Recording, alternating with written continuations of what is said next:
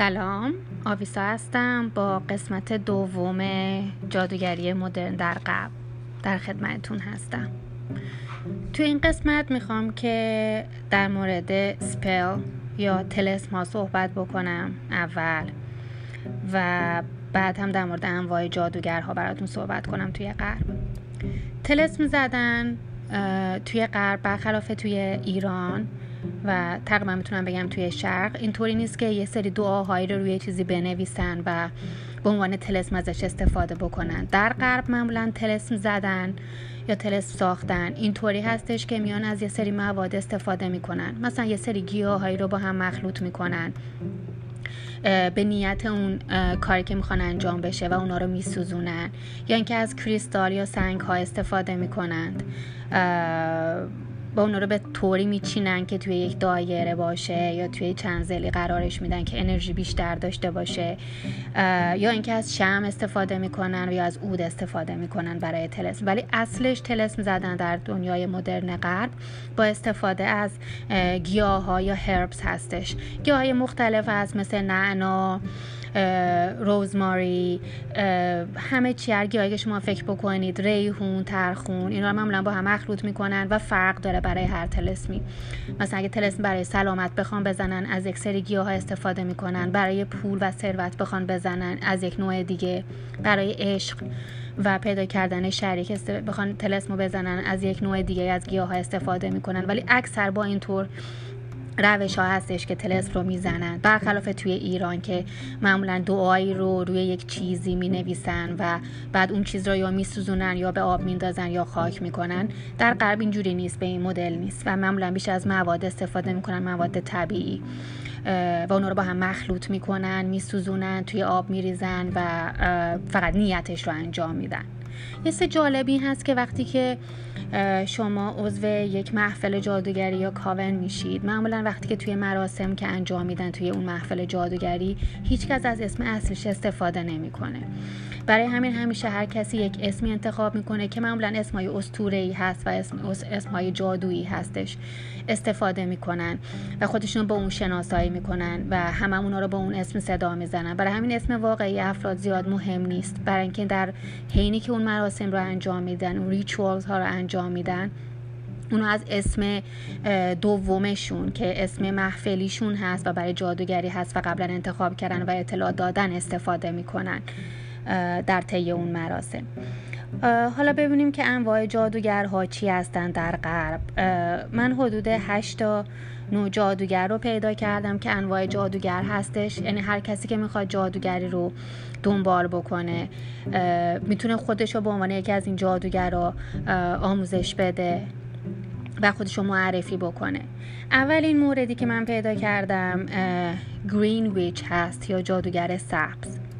جادوگر سبز جادوگری هستش که بیشتر با طبیعت در ارتباطه. با گیاه ها با درخت ها با جنگل ها و بیشتر کلا جادوگر طبیعت هستش. یعنی که با استفاده از طبیعت انرژی می‌گیره و کارش انجام میده و حتی تلسم هم که می‌زنه فقط با عناصر طبیعی هستش.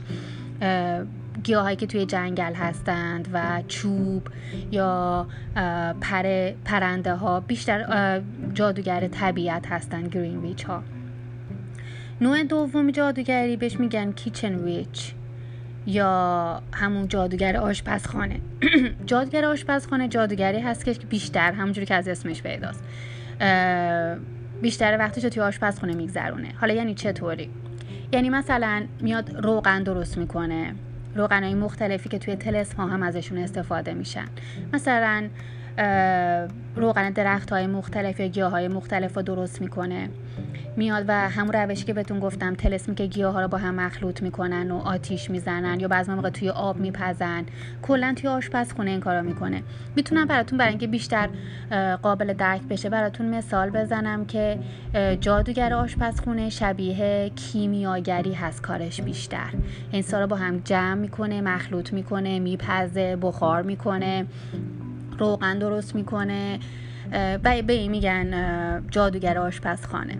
نوع سوم هج ویچ هستش که معادلش بیشتر میشه جادوگری که با اون دنیا در ارتباطه. اینو جادوگرها در قدیم توی قبایل های مختلف آفریقایی یا جاهای دیگه بهشون شمن می‌گفتن. شمن ها هم که می‌دونید همونطوری که می‌دونید کسایی بودن که برای اون قبیلشون کارهای جادوگری انجام می‌دادن و می‌گفتن که با دنیای دیگه در ارتباطن. این هجویچ هم کارش همینه شبیه اون هستش. میاد بیشتر با روح و روان و دنیای دیگه یا دنیای مرده ها سر کار داره و حالت یک واسطه هست بین اونا. یعنی کارهایی که انجام میده معمولا کسایی هستن که دیدین تاروت می‌گیرن. بیشتر کارشون این طوریه با تاروت می‌تونن آینده رو ببینن با دنیای دیگه ارتباط برقرار کنن فرافکنی بدنی انجام بدن. به اینها میگن هج ویچ نوع بعدی کازمیک ویچ هستش که می‌تونیم ترجمهش بکنیم جادوگر کیهانی. این نوع جادوگرها بیشتر با نجوم و طالع بینی سر کار دارن. یعنی کسایی که علاقه دارن به نجوم به طالع بینی به حرکت سیاره ها ستاره ها اونا بیشتر بهشون میگن کازمیک ویچ یا همون جادوگر کیهانی. اینها میان کیا هستن؟ اینها کسانی هستن که میان نمودار تولد می‌کشن با اعداد سر و کار دارن مثلا با اعداد نحس.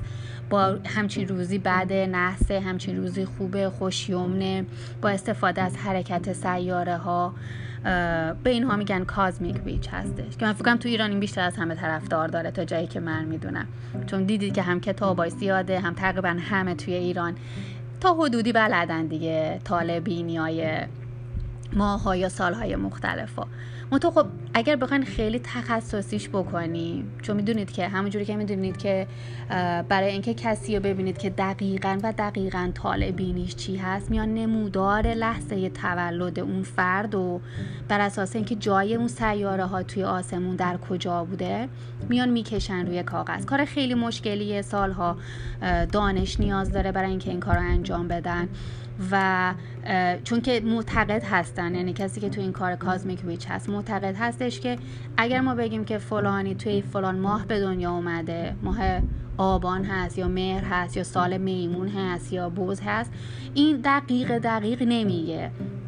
پس میان چی کار می‌کنن؟ میان لحظه تولد اون شخص ها یعنی با دقیقه و ثانیه و روز و ماه و سال میان می‌کشن نمودار یا چارتش رو و با استفاده از اون در میارن تاله اون شخص و عددهایی که برای اون شخص هست رو.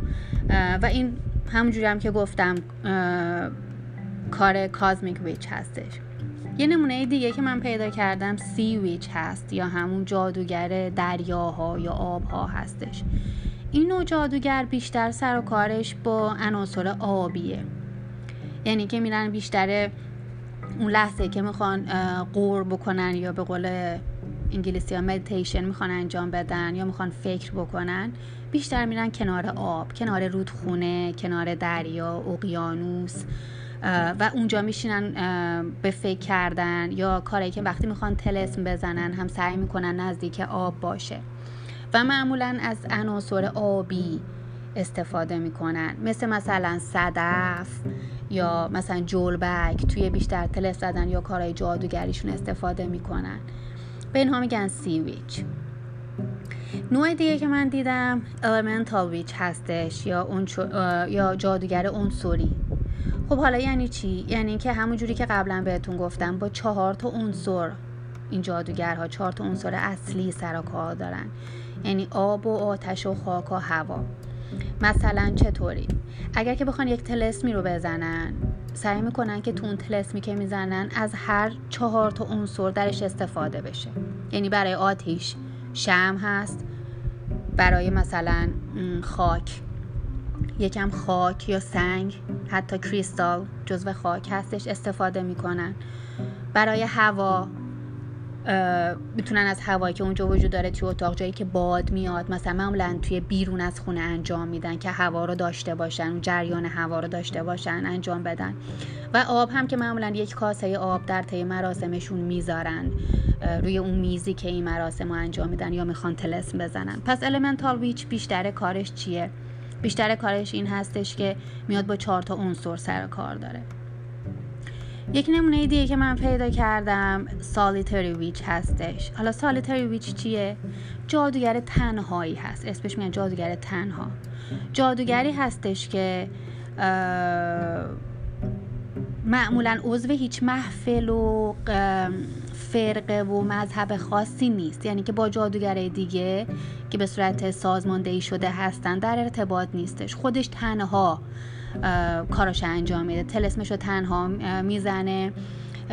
عضو هیچ گروهی نیست و خودش به تنهایی کار جادوگریش انجام میده. که اینو بهش میگن جادوگر تنها.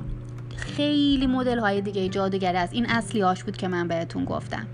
نمی‌دونم اگر که سپایدر ویچ هستش که بهش میگن جادوگر انکبوت ها که این جادوگری هست که معمولا وقتی اینا اینجا زندگی می‌کنن توی خونشون اگه ببینید می‌بینید یه عالم تار کبود هست. ربطی هم به قول خودشون ربطی نداره به اینکه تمیز بکنن. البته تمیز نمی‌کنن چون اونا فکر می‌کنن که انکبوت باید باشه توی اون خونه. و توی حیاتشون توی بوته هاشون توی گیاه هاشون پر از انکبوت هست. میگم مدل های خیلی خیلی زیادی وجود داره. از جادوگری که من سعی کردم که اون مدل های اصلی و اون طبقه بندی اصلی رو بهتون بگم که توی غرب وجود داره.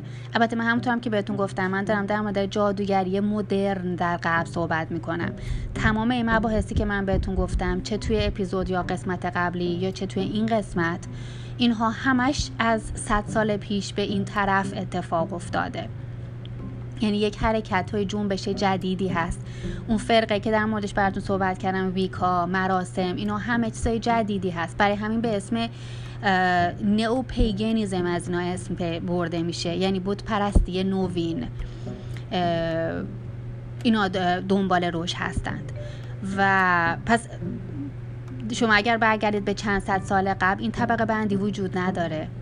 مراسم متفاوت بوده. من بهتون گفتم اینجوری هستش که توی مراسم چند صد سال پیش در غرب خیلی شبیه مراسم الان در ایران که به رمالی و دعانویسی می‌شناسن رایج بوده. یعنی بیشتر اون موقع این کارا می‌کردن. تا اینکه مثلا بیشتر در ارتباط با طبیعت باشن بتونن بخوان انرژی از طبیعت بگیرن با عناصر طبیعی در ارتباط باشن.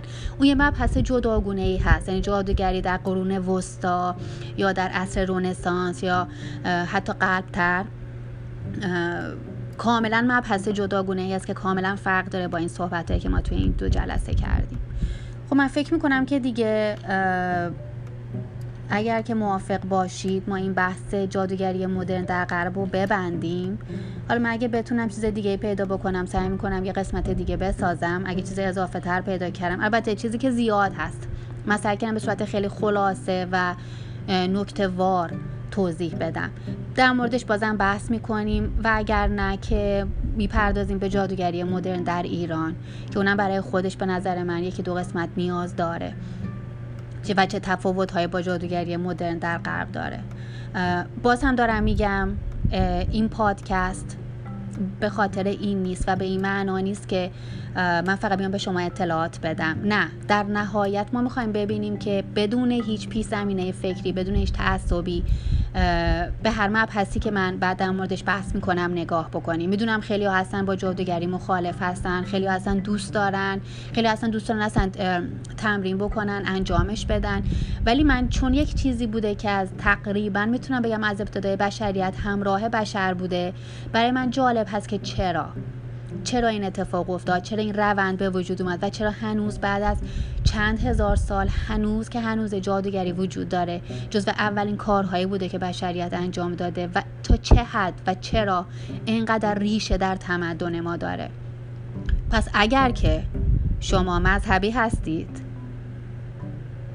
نباید با دید بعد به جادوگری نگاه کنید. چون هر دو به نظر من خیلی خیلی چیزهای مشترکی دارن. هر دو چند هزار ساله که هستن هر دو مراسم دارن تفاوت های جزئی دارن.